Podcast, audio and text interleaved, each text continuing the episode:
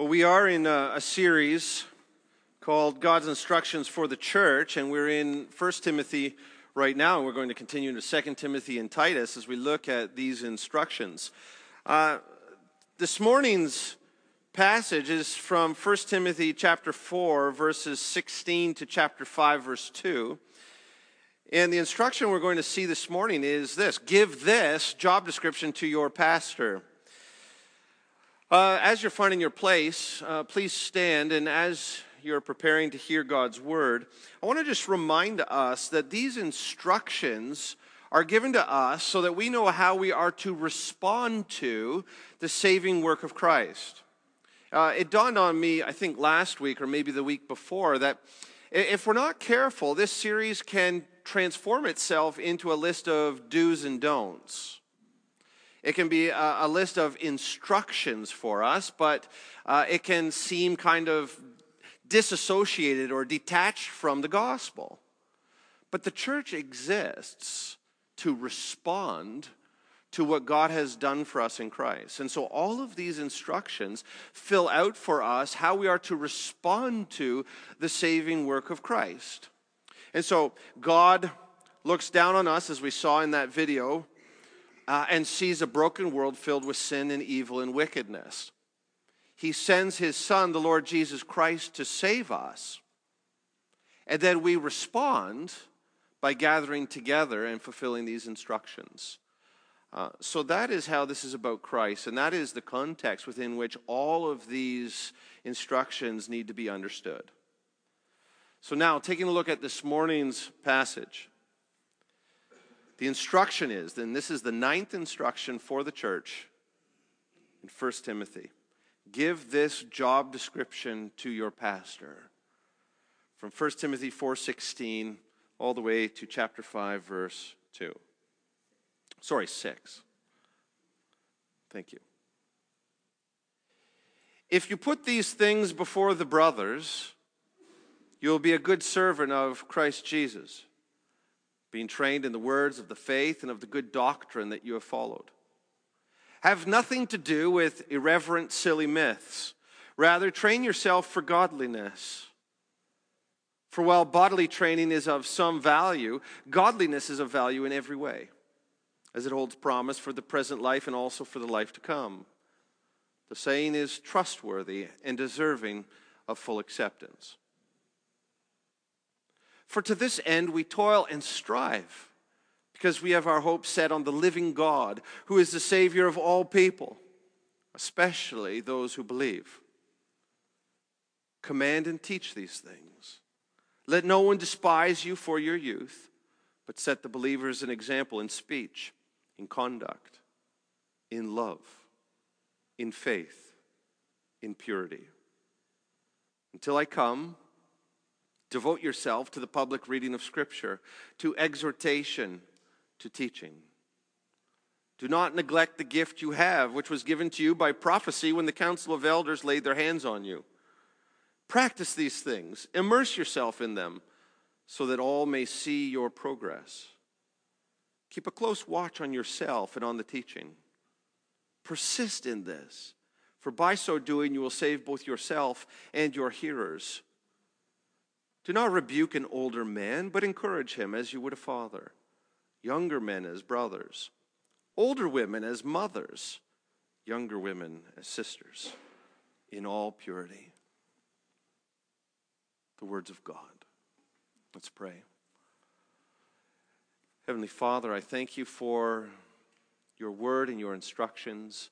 And we remind ourselves that these instructions help us to know how we ought to respond to the gospel that has saved us, how we are to respond to the saving work that the Lord Jesus has finished for us by the blood of his cross.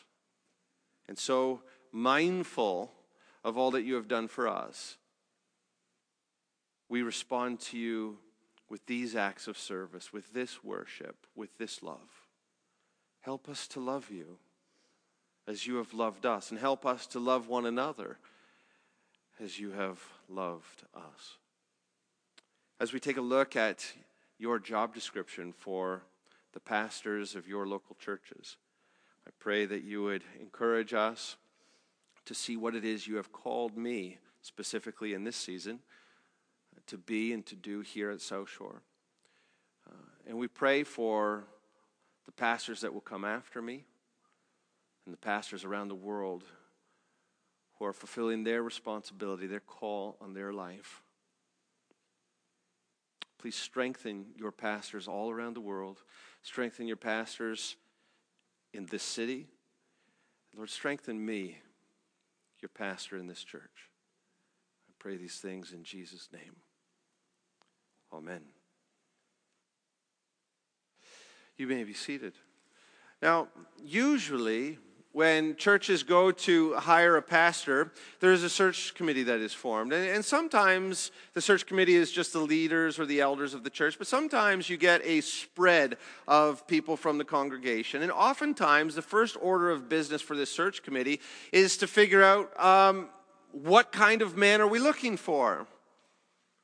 And once they figure that out, and that might take several weeks or months, uh, then they say, well, what do we want this man to do? That may take an additional number of weeks or months. And this is a general statement, but I've seen it in my own life. That wasn't how things happened here when I was um, called, but that's very common. Churches know that there's value in having a pastor, and they know that they need to know who, what kind of man they're looking for, and they, need, they know that they need to know what they want that man to do. Uh, but you know, so much time could be saved if we would just look to the scriptures. Because you see, the qualifications for an elder are given very plainly by God through Paul in 1 Timothy 3, verses 1 to 7. What kind of man are we looking for? Well, we're looking like for the kind of man who fulfills not perfectly, but in earnest, the qualifications given in 1 Timothy 3, 1 to 7. And we've already talked about that. Well, what do we want our pastor to do? And uh, just go online and take a look at all the different job descriptions. I was going to read you some this morning, but for sake of time, I won't. But look them up. Sometimes it's ridiculous what churches uh, expect and desire their pastor to do. Um, just the, the, the number of responsibilities are too many and too broad. But more than that, why not just take God's job description for the pastor? Which is given in the text that we've at, looked at here right now. We see the job description, what it is that God wants the pastors of local churches to do, is given to us right here in 1 Timothy 4, verses 6 to 5 2. Now, the outline of a, a, pastor's job description could be broken down as follows. In verses 6 and 11, we see the commission, the pastoral commission. So, this is what a pastor is charged to do by God and then, as we'll see, by the elders of every local church. Look at that more. In verses 7 through 9, we see what kind of training is required to be a pastor. In verse 10, we'll see what is the objective, what's the goal. So, uh, every occupation has a goal. If you're a house builder, your goal is to build houses. Well, if you're a pastor, what's your goal? What's the fruit of your labor? We see that in verse 10. And then we see for the rest of the passage the pastoral activity. So in verse 12, we see that the pastor is supposed to set an example to the church. And then in 413 to the end of 5 2, we see an amazing thing. We see many exhortations all around one principal function, and that is the ministry of the Word of God. God has called pastors, and he's so structured the local church to call pastors to focus all of their energies on the ministry of the Word of God. We'll take a look at that. Now, before we explore each of these subsections, I want to just acknowledge what I think probably we're already thinking a little bit. This is kind of a, a strange and wonderful experience, a, a sermon that really is all directed at one man in the church predominantly, which is me. So here I am preaching a sermon to myself, and you get to listen in. Uh, this is my, my job description. This is what God expects of me. And, and so I'm preaching this sermon, and the direct application doesn't immediately fall to you, it falls to me. Eh, but you get to listen in. And, and that's important for a number of reasons. First of all, what I want you to know is that this ought to be the way it is every Sunday. every Sunday I preach first and foremost to myself. I, ha- I have to preach the Word of God to myself before I, I am any value to you. So this is not that different, in matter of fact. Now I know that the content, though, is, is more geared toward the pastor of the church and, and not to you. And so in that ways, it is unique. However, there's much in this passage for you. Uh, let me begin with it's important for you to know what God has called your pastor to be and to do. It's important that you know what is God's expectation for my pastor before you start coming up with your own list of expectations. So, so this puts us all on the same page. Uh, my goal is to faithfully execute the Word of God and then to preach it, and, and same should be your goal. And so this allows us to set expectations for me. More than that, uh, this applies to all of us. There are principles here that are not just true of the pastor. And if you go back to 1 Timothy 3, verses 1 to 7, qualifications for an elder, with the exception of able to teach, all of those qualifications for an elder are just a picture of what a mature Christian looks like.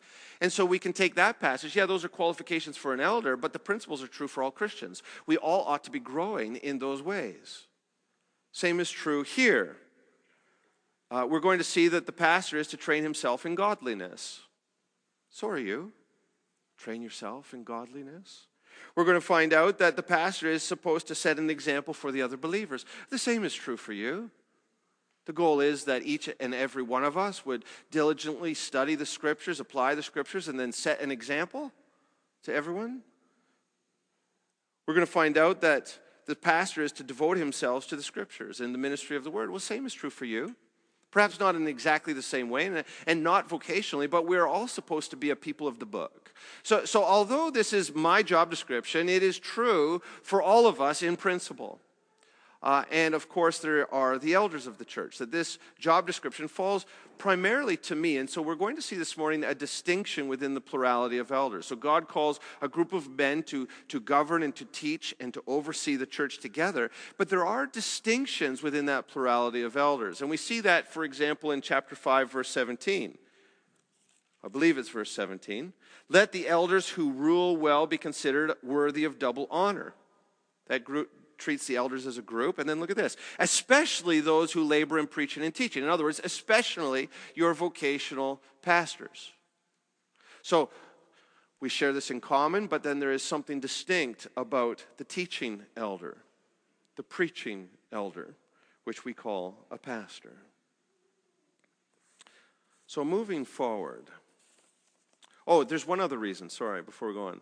If the Lord ever calls you to another city, Look at think of Dan and Krista Brown, for example. It's helpful. I hope that we can equip you here with the right expectations so that when you're going to look for a church, you, you begin to ask, is the pastor devoted to this job description? Because you want to find a church, if you're ever called to a different city, uh, that, that upholds the word of God and the pastor knows what his job is before God because he's going to have to give an account of himself before Christ at the end.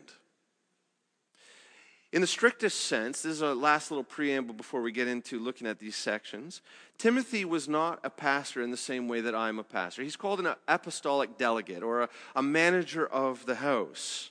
I'm not an apostolic delegate. Paul, I haven't spoken to Paul, and he hasn't eh, entrusted me to oversee the church as if I were an apostle. I'm a pastor. However, this passage applies more to, to more than just apostolic delegates. It applies to those who take the apostolic teaching, which is the New Testament, and then delivers that with authority. And the authority is not in me, it's in Christ and His Word, the apostolic teaching, and delivers that word to the church. So, in that sense, there's not that much difference. Even though we're in a different era of the church, my responsibility is the exact same as Timothy's responsibility was some 2,000 years ago in Ephesus to deliver the apostolic teaching unaltered with authority. And so we see that. So both me and Timothy must su- submit to a council of elders. Both me and Timothy must submit ourselves to the word of God. Both me and Timothy must shepherd the church. Both me and Timothy must participate within the church within a plurality of elders. So there's much the same. Having said all that, let's take a look at what is the pastor's job description. So we begin with the pastoral commission in verses 6 and 11. Take a look there. Verse 6 to begin. If you put these things before the brothers, you will be a good servant of Christ Jesus, being trained in the words of the faith and of the good doctrine that you have followed. Now go down and take a look uh, at verse 11. Command and teach these things. So it ties these two verses together is the word these things. These things. So in verse 6, we're told, if you put these things before the brothers, then you'll be a good servant of Christ Jesus. You'll be executing your responsibility as a pastor. And, and, then in verse 11 it says, Command and teach these things, which is basically a repetition in different words of verse 6. And so that's the commission. When, when a church commissions a pastor, what they're saying to the pastor is, Put these things before the church. Well, what are these things? In the direct context, we might suggest that these things are 1 Timothy 4, verses 1 to 5. This exhortation that we looked at last week to reject false teaching. So, in contrast to false teaching, put the truth before the brothers. But if, if it's about that, then these things must be a little bit more broad, and it probably is including the whole letter. What, what Paul is thinking there is if you put this letter before the brothers, then you'll be a good servant of Christ Jesus, doing the things that you want. Now, if, if he is a good servant of Christ Jesus by putting the letter of 1 Timothy before the brothers, that is, before the church, in principle, then we can expand that to say, if you put not just one book of God's word before the brothers, you're a good servant of Christ Jesus, but you put the whole word of God, the whole counsel of God, from Genesis to Malachi, from Matthew to Revelation before the brothers. You'll be a good servant of Christ Jesus. And we're going to see that that, that really sets the, the trajectory for what God's expectation for a pastor is. I have one major expectation of a pastor, says God. Put my word before the brothers. Don't put your own words before the brothers. Don't, don't come up with something that you think is slick and catchy. Don't, don't tickle ears, which we're going to see when we get into 2 Timothy. Uh, don't just be a motivational speaker. Don't use my pulpit, says Christ, as your own bully pulpit. Don't ride your own hobby horses. Put these things, put the Word of God before the brothers. That's what pastors are to do. Now, what, are, what about brothers? Is that just, just put, put these things before the men in the church? No. In fact, the, the Greek word uh, there is about siblings. So, whenever you have a, a, a noun that is in the plural, you always use the masculine form of that noun.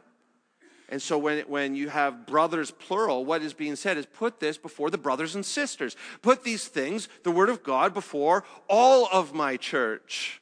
And we know that to be absolutely true because back in 1 Timothy 2:11 it says let the women learn. So, this would be a massive contradiction if we interpreted brothers very uh, strictly and exclusively and limited to the men. This is about put this before the brothers and sisters. And the Greek word is masculine plural, which includes both masculine and feminine. And that's not just for the word brothers, but anything. Any plural is always that way if you're including both men and women. And you will be a good servant of Christ Jesus. I want to be a good servant of Christ Jesus. There's nothing that drives me more than my desire to be a good servant of Christ Jesus. So dearly do I want to be a good servant of Christ Jesus that I am willing to offend if that offense is not coming from me, but from these things, the Word of God. See, pastors are not called to write the scriptures. Pastors are called to preach the scriptures. Pastors are called to explain the scriptures, not to write them, not to edit them, but to present the scriptures. Now, now there's not a pastor on earth that's going to bat a thousand. There's not a pastor on earth that is never going to err. And really, all that we can hope for, all that you can really expect of me is that I do my best, that I care to be faithful to the Word of God, that I, that more than anything, I want to be accurate.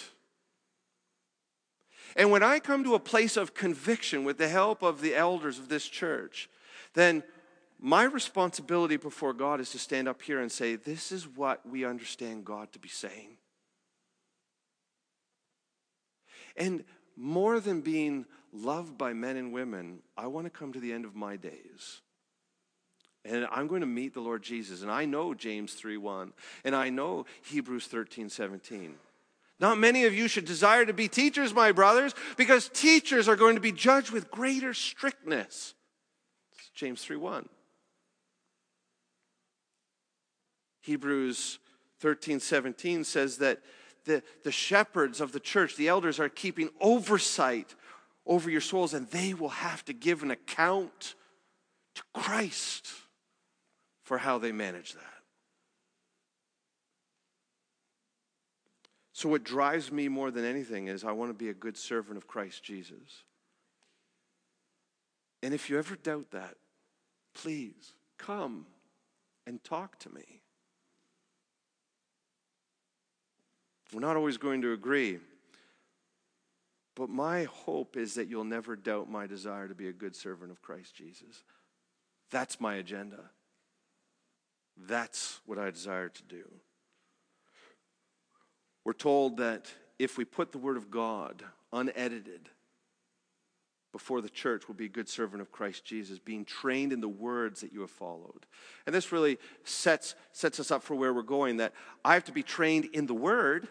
I need to understand the Word. I have to read it. I have to think about it. I need to wrestle with it. But then I have to follow it before I can stand in the pulpit, and I can't follow it perfectly, but I have to at least say, I have to set my heart to, to desire to follow the Word of God. So that's the pastoral commission, and that you should expect nothing less from your pastor, from me or any future pastor, whether in this church or a different church that you would have. Now, pastors also need to be trained. You, you don't just stand up one day as a pastor over Christ Church. So, what does the training look like? Take a look at verses 7 through 9 have nothing to do with irreverent, silly myths. Rather, train yourself for godliness. For while bodily training is of some value, godliness is of value in every way, as it holds promise for the present life and also for the life to come. The saying is trustworthy and deserving of full acceptance. Now, there's some debate. Let's start at the end. There's some debate about this saying is trustworthy and deserving of full acceptance. Does that go with verse 8 or with verse 10? There's some debate. There's not agreement. I think it makes most sense to go with uh, verse 8 because that looks like a saying, right? Bodily training is of some value, godliness is of value in every way as it holds promise for the present life and also the life to come. This is a trustworthy saying. So there's sort of like a jingle or a proverb. Yeah, worry about your body, eat well, exercise, but more than that, train in godliness. You'll see there in verse 7, it starts with this negative exhortation have nothing to do with irreverent, silly myths. And I think what, what what we have to keep in mind as far as pastoral training is, is concerned, there's so many books out there. Uh, there's so many rabbit trails and streams of knowledge that we could go down. And, and what God is saying to the pastors is you don't have time to read all of those things. It, you have a limited amount of time. What I want you to do is focus in on the good stuff. Now, there may be times where I have to read a, an irreverent, silly myth so I can refute it. But even there, the purpose is not so that I can entertain it, but so that I can understand it enough to debunk it, and to help you through it. Time is limited. Don't waste your time learning about things that are not true. Now, this is, this is good advice for all of us, but it's essential for a pastor. Now, it is easy because remember, the training for a pastor never ends. It's not like I went to seminary, now my training is over. I'm always training. Do you know it's so easy in my continual training to be derailed in the life of the church, having to dialogue about irreverent, silly myths? And, and I think what this says is look, you're going to have to refute bad doctrine, but there comes a point where you just can't talk about it anymore. Uh, and, and, and, this is where, as a pastor, we have to say, no, th- this case is closed. We don't hold to that position here. And we need to move on. I think that's helpful for all of us to know. There's going to come a time when uh, perhaps there's a, a, theological disagreement where the elders and, and me as your pastor is just going to have to say, look, whether it's in the extreme, an irreverent, silly myth, or, or just that's just not the, the tact we're taking. That's not the conviction that we hold here. And it's time for us to move on as a church because we don't have time. Got to move forward, uh, learning and, and applying the Word of God and teaching the Word of God. So that's the negative side. On the positive side, train yourself for godliness. Well, how do we do this? Let me just simplify it by reading for you Ezra 7:10. Ezra 7:10. Just listen. Ezra set his heart to study the law of the Lord and to do it and to teach his statutes and rules in Israel. How do I, how do we train ourselves in godliness? We set our hearts to studying the Word of God. And then we do it. And then we teach it. That's what training in godliness is. And that, that takes time. Uh, and I, I want to thank you from the bottom of my heart that you give me time here to study the Word of God. Not every pastor is as privileged as I am. You, you value the Word of God and you give me time to read the Word of God, to study the Word of God, to read books about the Word of God. And, and I am so thankful to be in a church like this church. You give me that time to do that. How important is it that pastors are reading the Word of God, doing the Word of God, and then teaching the Word of God? Well, in verses 8 and 9, we see that it is eternally valuable. Bodily training is of some value. So, you know, exercise, eat right. That's great. It holds promise for the present life. Or, sorry, uh, but godliness is of value in every way. So, if bodily training is of some value, training in godliness, training in the Word of God is eternally valuable because it's valuable both for this life, so we can conform ourselves to the, to the life of Christ, the teachings of Christ, to be uh, honoring to Him, but it's also valuable for the life to come. The things that we learn in this life have, they pay eternal dividends. And if you're a businessman or a businesswoman, think about this. What is the wisest investment? The wisest investment is the one that gives the greatest return. There's no greater investment than training in godliness. You can take the principle of training physically, training your body. That is of some value. There's some return on that investment greater health, greater standard of living. It's limited, though. Now, let me apply that same thing to, to business investing in good business has some benefit. You might reap a profit this year, which will raise your standard of living. You can invest more in the kingdom. That's true.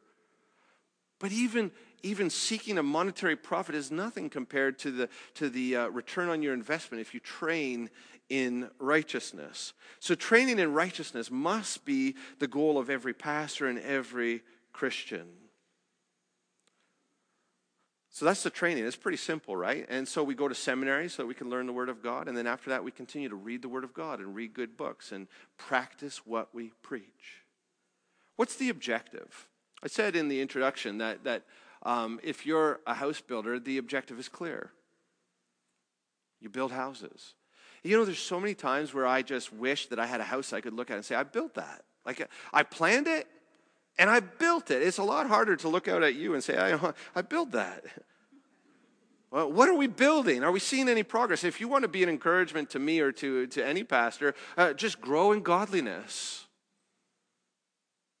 Grow in godliness. There's no greater encouragement than to receive instruction, to, to embrace that instruction, to be teachable and to grow in godliness. There's nothing greater that if in five, ten years we could look around and say, wow, we've changed. So, what is the pastoral objective? What are we trying to do? Look at verse 10. For to this end we toil and strive. The NRSV says struggle, and I like that. But it's this striving is like what uh, Jacob and Esau did in the womb. They wrestling with each other. It's to this end godliness that we pastors, this is about pastors first and then all of us, but in the pastoral uh, uh, job description, why, why are we doing what we're doing? You go to pastors' conferences and you're like, I don't know, why am I giving my life to this? Why do we work so hard? Why do we wrestle with people? Why do we wrestle with the Word of God? Why do we wrestle with our own sinful tendencies? What, what's the point of all of this? Well, it's because we have our hope set on the living God. The pastor always has to keep in mind that, oh, yeah, that's God, and this is who He is and what He's done for us. He's the Savior of all people, especially those who believe. I always think it's kind of funny talking about how hard I work as a pastor. I have soft hands. Uh, compared to many of you, I don't work hard, at least not in that sense. I sit a lot. I drink a lot of coffee and tea and eat a lot of things when I come and see people and talk to people, a lot of lunch meetings. It doesn't seem like hard work. You're, you're praying, you're reading, you're sitting, you're eating. Like, can you remind me again how that's hard work? So, so compared to a lot of you, uh, I, physically, I'm not toiling. The, the hard work comes in that spiritual realm, right? That idea that I'm wrestling with the Word of God. I want to get it right. It takes a lot of work. I'm wrestling with myself. I'm looking at this, I'm like, mm, I got to preach that on Sunday, whatever the text is. How am I doing? And then I'm wrestling with you. How are they going to receive this? And, and, then, depending on the moment, depending on the interaction, let's just be honest, sometimes we wrestle, right? It's hard work. Do you know it robs pastors of sleep? It robs me of sleep, especially when I'm wrestling with you. I don't want to wrestle with the church. Not, not in a negative way. I want us to wrestle together with the Word of God. That's what makes it hard work. You know, of all the ways that Paul was uh, persecuted and suffered, you know, he said, more than any of this, I have anxiety every day for the churches. I feel that. I care about you. I love you. I care about your spiritual well being. I, I, care about your progress. I care about your commitment. That's what makes this hard work. And then on top of all of that, uh, you know, there's this pesky demon named Satan who just always wants to get the leaders of the church down.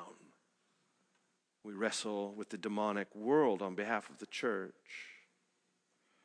But we do this because we know that the, we, there's a God in heaven. We know that He's a saving God, but we know that He only saves those who believe. So I do all of this for the sake of the elect, for the sake of you. I, I don't take for granted that you, you're, you're ready to meet Christ. So I wrestle with, with the Word of God. I wrestle with myself. I wrestle with you. I wrestle with the demonic world because I want every one of us to make it I want every one of us in the new heavens and the new earth. I want every one of us to come through the final judgment. I want you to be ready to meet Christ. That's why we toil and strive because we know there's a God in heaven. We know He's a saving God, but we know He only saves those who believe. Which brings us to the end, which is most of the verses. So, what are pastors supposed to do? If, if this is what we've been commissioned and this is what our training is to be and this is what our objective is, is well, how do we make it happen? What do we do? Well, there's two things. Our pastoral activity is divided into two parts. In verse 12, we see that we must set an example to the church as pastors. And then, secondly, that we must give ourselves wholeheartedly to the ministry of the Word of God. We must teach you the Bible. You know, I, as a man, have no authority. I have none. I can't just tell you what to do. Eh, eh, I have no authority, but I must preach with authority. You know why? Because the authority is not intrinsic to me. The authority is intrinsic to the Word of God. And if I am doing my job, I am laying these things before you, and these things have the authority of God Himself. So I, I don't want to lord myself over you, but I do want to put us all under the authority of the Word of God, myself included. And so, uh, can I just get up here and tell you what I think? No. Now, however, I want to I want to just preface that by saying there are times when I might not be sure, or there are times when this is a secondary matter, or there are times where there's great debate in the church. I think is helpful for you for me to be honest about those things. I, am not quite sure what this means, uh, and in fact, it's not just me. Hardly anybody knows what this means, but this is my best attempt at it. Or there's a couple of views on this, so we want to do that. But when when I and the elders are absolutely certain this is what the Word of God says. I, I, I can't tell you like this is optional. And I can't skip over a half a verse because it makes us feel uncomfortable. So let's start with verse 12, setting the believers an example. Verse 12. Let no one despise you for your youth, but set the believers an example in speech, in conduct, in love, in faith, in purity he starts there by saying, Let no one despise your youth. Anyone know how old Timothy probably was? He was about my age, late 30s. We don't know that for sure, but just piecing it together, I don't have time to sort of tell you how we come to that conclusion, but most commentators agree he's late 30s. Not quite 40, probably, but definitely not young 30s. Let no one despise your youth. Now, that's not normally considered youth, late 30s. Let me just give you an example. The leader of the Conservative Party of Canada and the leader of the NDP Party of Canada were both born the same year I was. In the next election, they're running for prime minister. So they're obviously old enough to exercise some authority, as am I. I'm older than Jesus was when he ascended into heaven. So I'm not young. But, and here's the point there are some in this congregation that are old enough to be my mom and dad. How do you lead people who are older than you? It's not right for a younger person to just put himself or herself over an older person. And we're going to see how Timothy ends this in chapter 5, verses 1 and 2. So, how do younger men, it doesn't matter if you're 38 uh, or 45 or 50, how do younger men lead with authority men and women who are older than them? Well, they do it by setting an example. And we're told they set an example in, uh, take a look there in verse 12, in, uh, in speech. I have to be careful what I say. But the things I say shouldn't, nobody should be able to say, oh, he's saying that because he's young or because he's ungodly in my conduct, the way that I live my life, in love. You know, one thing that age doesn't give any benefit to is the ability to love the way God loves. So, whether you're 80 or 90, you may not yet have learned how to love. So, you can learn that from a, a younger man. In faith and in purity. So, by setting an example, older members of the church can look to the pastor and say, well, you know, there's something to be learned there. More than that,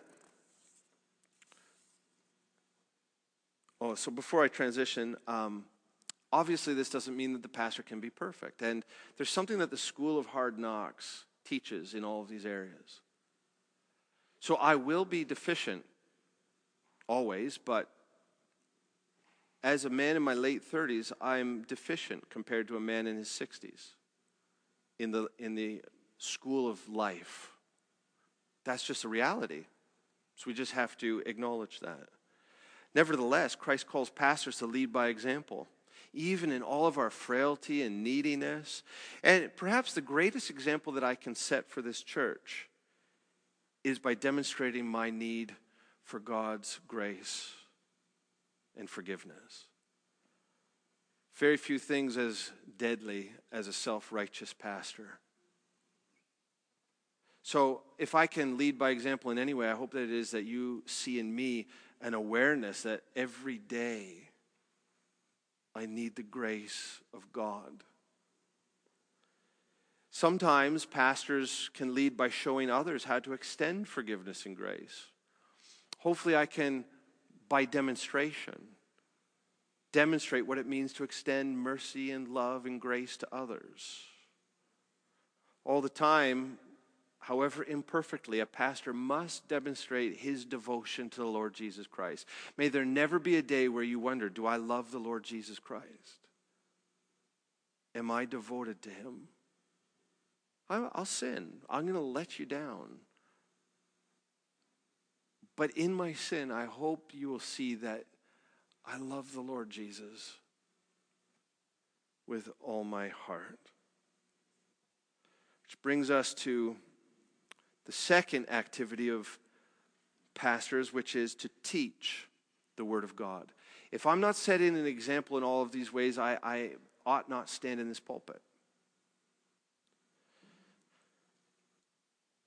But when I do stand in this pulpit, and when I am gathered with you at, at your dinner table, or whether we're in the hallway or wherever we are, there must be a devotion by your pastor to teach the Word of God. Take a look at verses 13, right down to the end of chapter 5, verse 2. Until I come, pause there, sorry. This is about Paul coming to Ephesus. I don't know this to be true. Okay, so there's an example. But isn't it interesting that although the original context, this is about Paul, if you just zoom out, what if you put that in the lips of Jesus? Until I come.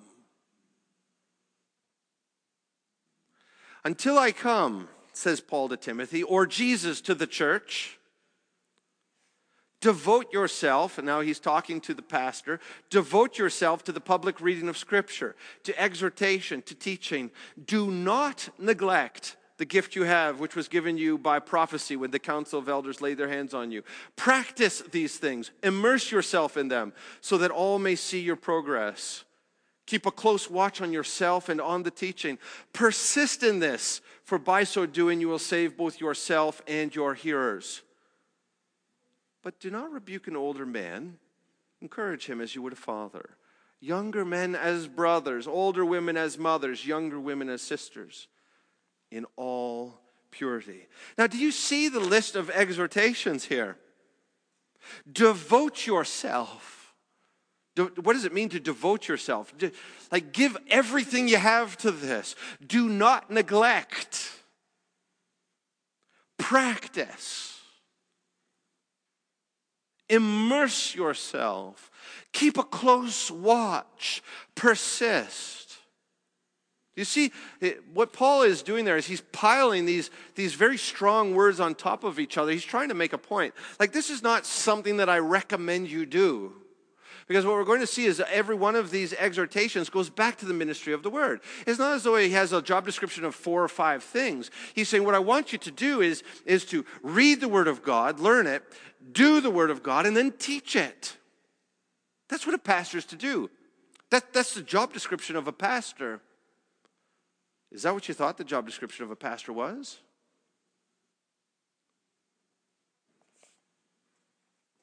Devote yourself to the public reading of Scripture,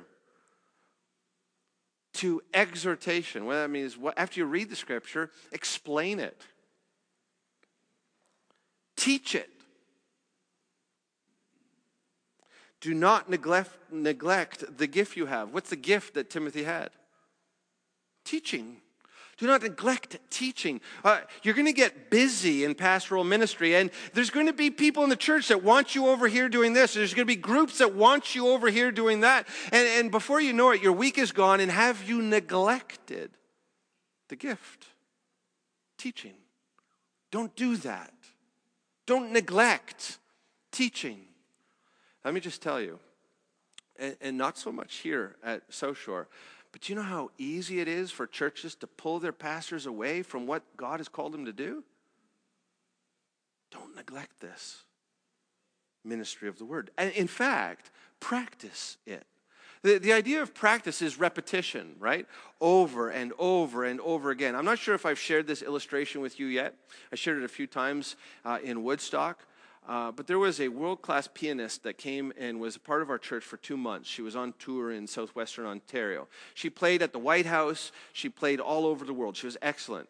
And she would come into the church every day for two months. And I would be in my office studying, and she would play the same songs for five hours. Like, not the same song, but the same repertoire, or basically the concert, several times. And it was like the fifth week, and I started thinking to myself? Why is she like just playing the same? She's clearly mastered that song. Then I was thinking about this passage. You got to practice these things. You know, even your pastors will forget the Word of God if they're not immersed in it, if they're neglecting their gift. And, and so I'm so thankful to be at South where you give me the time to practice, to stay familiar with the Word of God in fact, uh, Paul goes on, immerse yourself in them. In what? Well, in the public reading of Scripture and exhortation, teaching, and the gift that you have. Keep a close watch on what? On yourself, on your behavior. Well, how do you know if your behavior is good and bad? And your teaching. And then persist in this. You see, it's all about the Word of God. The biblical job description of a pastor is to shepherd the sheep. Now, I know, I don't know when this happened or why this happened, but it, somewhere along the line, the idea of the metaphor of a shepherd became sort of visitation. And I, I think I need to do visitation. I need to, a shepherd needs to smell like the sheep. I like that. It's true. We need to spend time with the sheep. But when I think of a shepherd, the first thing that does not come to mind to me is a shepherd that's sort of sitting down with the sheep and just sort of stroking them, petting them, oh, I, caressing them. That's, that's not really what comes to my mind when I think of a shepherd. What did Jesus say to, to Peter? Feed my sheep. What does that mean? It, it means devote yourself to the Word of God. Practice the Word of God. Teach the Word of God. Uh, you are being fed by your shepherd when your shepherd lays these things before you and explains them to you and exhorts you in them and rebukes you when you're not following in the way. That is feeding sheep. That's the primary work of a shepherd. Now, the other major thing that a shepherd needs to do is protect the sheep from wolves and threats. And so a shepherd has to constantly be on guard at what are the threats. And they're often, most, most normally, doctrinal threats. And so if I'm going to be a shepherd over this church, 90% of my time has to be given to the ministry of the word. Because that's what God has called me to do. And I also need to smell like the sheep. For, uh, then we get into chapter 5. And, and, I think this is a really important qualification to everything from verses 13 to the end of chapter 4. Because there's these, these strong exhortations for pastoral ministry to teach the word. And, and it runs the risk of a pastor getting up here and saying, okay, everybody, open your textbooks. I'm going to tell you how you ought to behave this week, right? And, and it can become this very domineering position Maybe you've experienced a pastor that's domineering. That's what verses 1 and 2 of chapter 5 are so important to, to sort of balance and qualify. While you're doing this, says Paul to Timothy, don't rebuke an older man, at least not harshly. You may need to rebuke him, but you do it as you would your own father. Very carefully, with respect, with honor. And younger men, you don't domineer over them either, but you care for them as you would a brother. You, you pull aside the younger man and you say, Oh, brother, look, like, mm, we just got to walk through this together, right? Take a look at the Word of God with me. And then, you know, you might have to ratchet it up if there's a lot of resistance, but you want to you want to treat the people in the church as your own family. Older women as, as mothers. How, how would you instruct your mother? Carefully, gently, with love and respect and honor. and younger women with all purity. And this is important. As, as a younger man, you've got to be very careful to have strong boundaries. And you don't just involve yourself in the life of another man's wife, even in the role of pastor. So, very important qualifications. In summary, then, pastors are commissioned to put the Word of God before the congregation. Pastors are to be trained in godliness by learning the word, by doing the word, and then by teaching the word. Pastors are to work hard, to toil and strive for godliness in their own lives and godliness in the church that they're, that they're overseeing. And, and their goal must always be not their own ego, not their own aggrandizement, but the salvation of all. The goal has to be we are here in the wilderness and we've got to get there, the eternal promised land. And we don't want to lose anyone on the way. So everything that a pastor does has to be with that in mind. Pastors are to lead by example. Pastors are to have a determined and undistracted devotion to the ministry of the word above all other activities. It's not that this is all we do, and you have to understand too that uh, in addition to being the pastor, I share the responsibilities uh, within the council of elders, and so I must be in your life as an elder. Uh, and, and then not only as an elder, but we have certain responsibilities to one another as brothers and sisters in Christ. So, all of those things are true of me as they're true of you. We ought to be in one another's life. But as a pastor, I need to vocationally devote myself to the ministry of the word. And pastors are to minister to the church as a son and a brother in Christ, not as a dictator, not as a governor, not as a, uh, someone who lords it over, but a son and a brother in Christ who shepherds under the Lord Jesus. I want to thank you for encouraging me in this job description. Please pray for me. Pray uh, that I will be well positioned to give an account to my Lord and my Savior at the end of my days. I so desperately want to be a good servant of Christ Jesus. And I will pray for you. Let's pray. Oh Lord, I thank you for this job description. I thank you for this church. I pray that you would help us to be devoted to your scriptures. I pray that we would all make it through the final judgment to the new heavens and new earth, raised in glory, seated with Christ. In his name we pray. Amen.